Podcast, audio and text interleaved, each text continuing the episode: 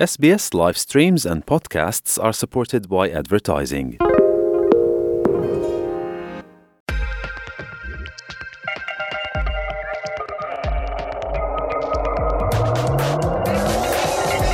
Tehnologie pentru fiecare.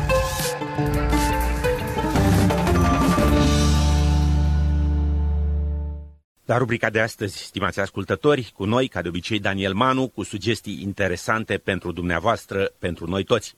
Bună ziua, Daniel! Bună ziua, Carol, și bună ziua, dragi ascultători! Iată ne ajungi și la ultima emisiune a anului și pentru că tocmai a trecut Crăciunul, o echipă de informaticieni români au realizat un brad inteligent, evident artificial, care reacționează la cuvinte cheie și redă o piesă muzicală.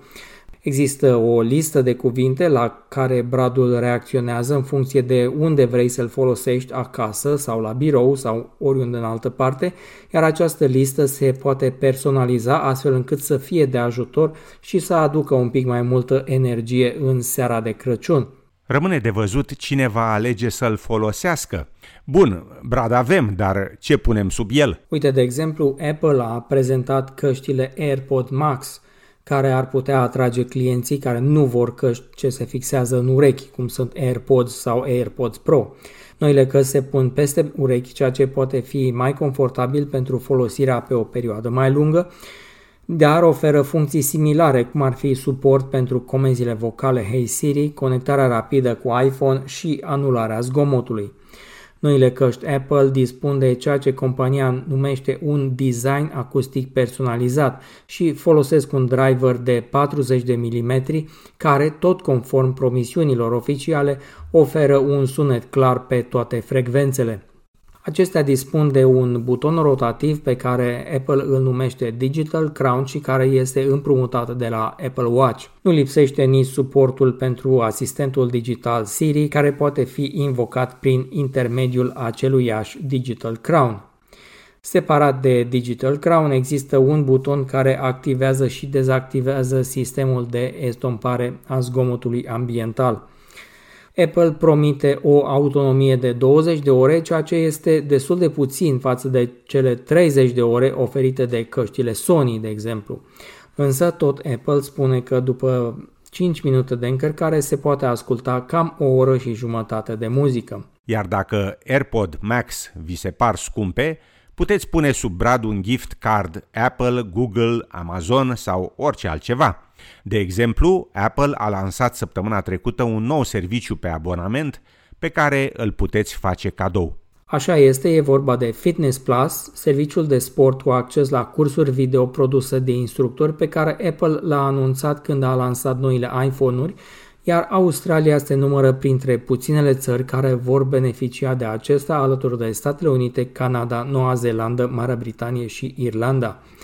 Fitness Plus este un serviciu de sport pe bază de abonament care facilitează utilizatorilor accesul la cursuri video realizate de instructori specializați de fitness cu un bogat set de facilități care implică dispozitivele Apple. În cadrul serviciului există cursuri pentru o serie întreagă de activități, de la mers pe bicicletă staționară până la exerciții de forță, yoga sau dans. Apple promite adăugarea de noi și noi cursuri în fiecare săptămână. Printre facilitățile de natură tehnică ale serviciului, alături de selectarea melodiilor redate în timpul exercițiilor, se numără și sincronizarea datelor între Apple Watch, Apple TV, iPad și iPhone. Aceasta le permite utilizatorilor să vadă pe un ecran mai mare parametrii organismului în timpul activităților sportive. Se pare că Apple trece vânzările de dispozitive pe plan secundar, grosul veniturilor venind tot mai mult din servicii oferite consumatorilor. Apple se apropie tot mai mult de Google în privința modelului de business, vânzările de servicii fiind prognozate să le depășească pe cele de iPhone în preajma anului 2024. Se conturează deja o tendință de înlocuire a telefonelor vechi la intervale tot mai mari de timp, așa că anticipând continuarea trendului de scădere a vânzărilor pe partea de hardware, Apple a schimbat strategia alocând tot mai multe resurse pentru dezvoltarea pachetului de servicii puse la dispoziția celor 700 de milioane de utilizatori de iPhone din întreaga lume. Din câte ne spun zvonerii de serviciu, Apple ar fi renunțat să mai dezvolte această idee, în schimb ar fi preluat-o Samsung, care a depus deja o cerere pentru un brevet ce prezintă ochelari inteligenți care pornesc automat când sunt desfăcuți. Un mic proiector montat pe margine se aprinde și trimite o imagine pe un mic ecran localizat pe o lentilă. Ochelarii se pot conecta prin Wi-Fi la un smartphone uh, Samsung, iar telefonul se poate conecta la rândul său la un PC. În acest fel, utilizatorul poate vedea pe lentila ochelarilor tot ce apare pe ecranul computerului. Și chiar în România a apărut prima pereche de ochelari gândită special pentru nevăzători. Așa este, prima pereche de ochelari gândită special pentru persoanele cu deficiențe de vedere a fost creată de o companie din România și promite performanțe nemai atinse până în prezent. În lume sunt peste 40 de milioane de nevăzători în acest moment și se așteaptă să atingem 100 de milioane până în 2050. Dar cu toate acestea, când vine vorba de mobilitatea lor, cele două soluții principale sunt bastonul și câinele ghid. Până și Microsoft ne face un cadou de Crăciun, care poate va fi nedorit de unii dintre ascultători, și anume instalarea forțată de actualizări în Windows 10. Mulți utilizatori de Windows se feresc cum pot de actualizările de software, încât s-a întâmplat de multe ori ca un update să strice compatibilitatea cu anumite periferice sau accesorii, sau chiar au dus la imposibilitatea sistemului de operare de a mai porni.